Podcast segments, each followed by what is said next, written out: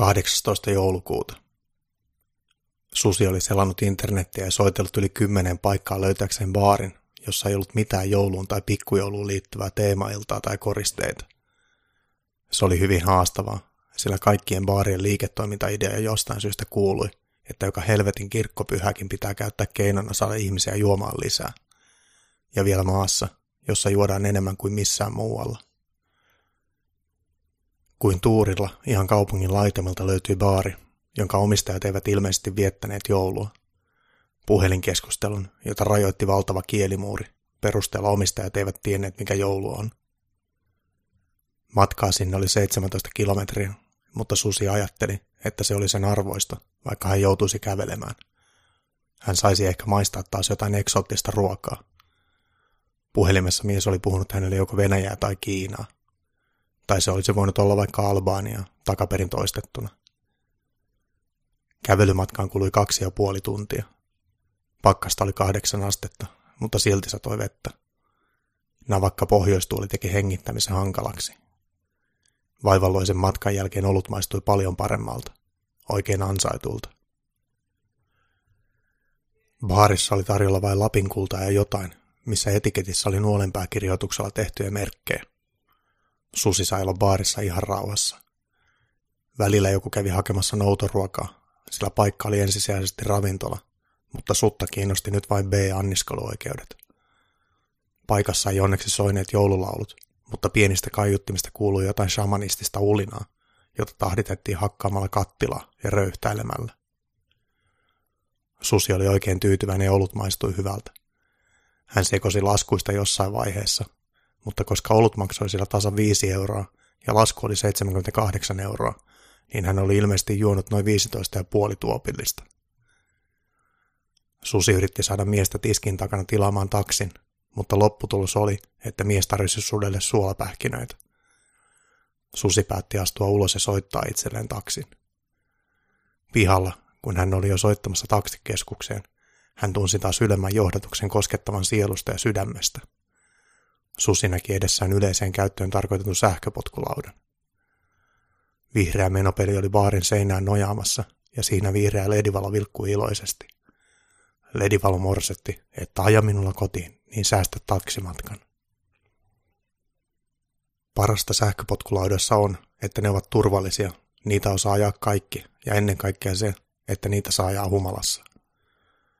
Susi kyllä huomasi olevansa aika kovassa humalassa, mutta hän päätteli, että hän olisi joka tapauksessa liian humalassa kävelemiseenkin, joten potkulauta olisi se parempi vaihtoehto.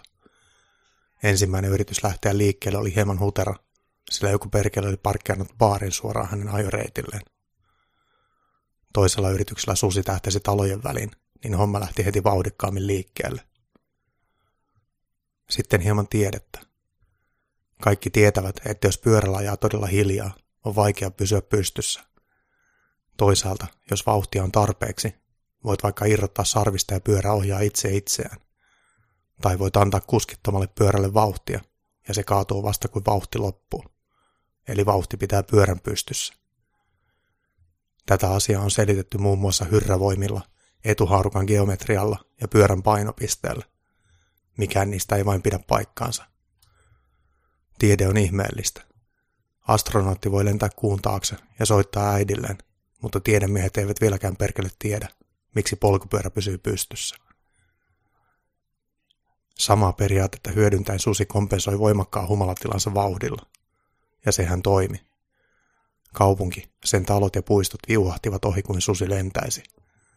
Ja itse asiassa susi saikin potkulaidan lentämään muutamissa möykyissä, mutta jälleen vauhdin avulla hän pysyi pystyssä. Kun susi pääsi pääkadulle, hän huomasi ilokseen, että siellä ei ollut paljon autoja liikenteessä enää niin myöhään. Sen takia hän pääsisi kokeilemaan, miten sähköpotkulauta toimisi pääkadun pitkässä ja jyrkässä alamäessä. Alamäki siisi hänen edessään kuin kiitorata, josta lentäjän poikalaulussa lauletaan. Susi painui kumaraan ja lähti laskemaan mäkeä. Ja jostain syystä vauhti ei kiihtynytkään. Susi ei tiennyt, että laudeessa oli automaattinen nopeuden rajoitin. Onneksi, tai onnettomuudeksi, moottorista kuului naksahdus. Ledivalot sammuivat ja vauhti alkoi kiihtyä tasaisesti. Ja puolessa välissä mäkeä vauhti oli niin hurjasti, että lauta alkoi täristä.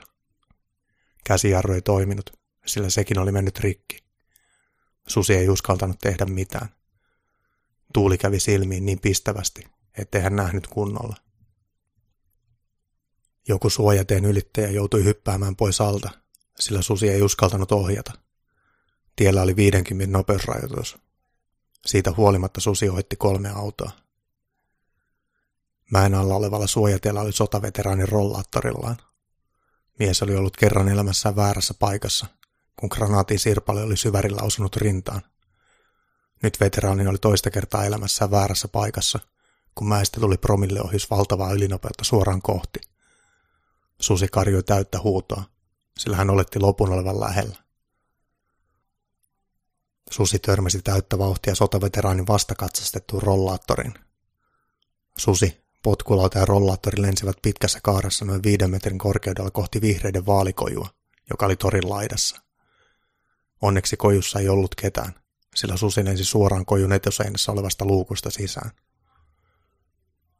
Ensin paikalle tuli paikallista väkeä ihmettelemään, mikä se karjuva nopeasti liikkuva juttu oli ja mihin se meni. Sotaveteranikki seisoi keskellä tietä ja mietti, minne juuri katsastettu rollaattori hävisi ja olisiko kenties sota alkanut uudelleen. Pian poliisi tuli paikalle, sillä joku oli tehnyt ilmoituksen karjuvasta asiasta, joka oli liitänyt yli satasta keskuskadulla. Soittaja ei ollut varma, oliko kyseessä ihminen vai eläin. Kun poliisi löysi suden elottoman kehon vihreiden vaalikojusta, nuorempi konstaapeli tilasi paikalle ambulanssin. Vanhempi konstaapeli tilasi kuolinsyyn tutkijan.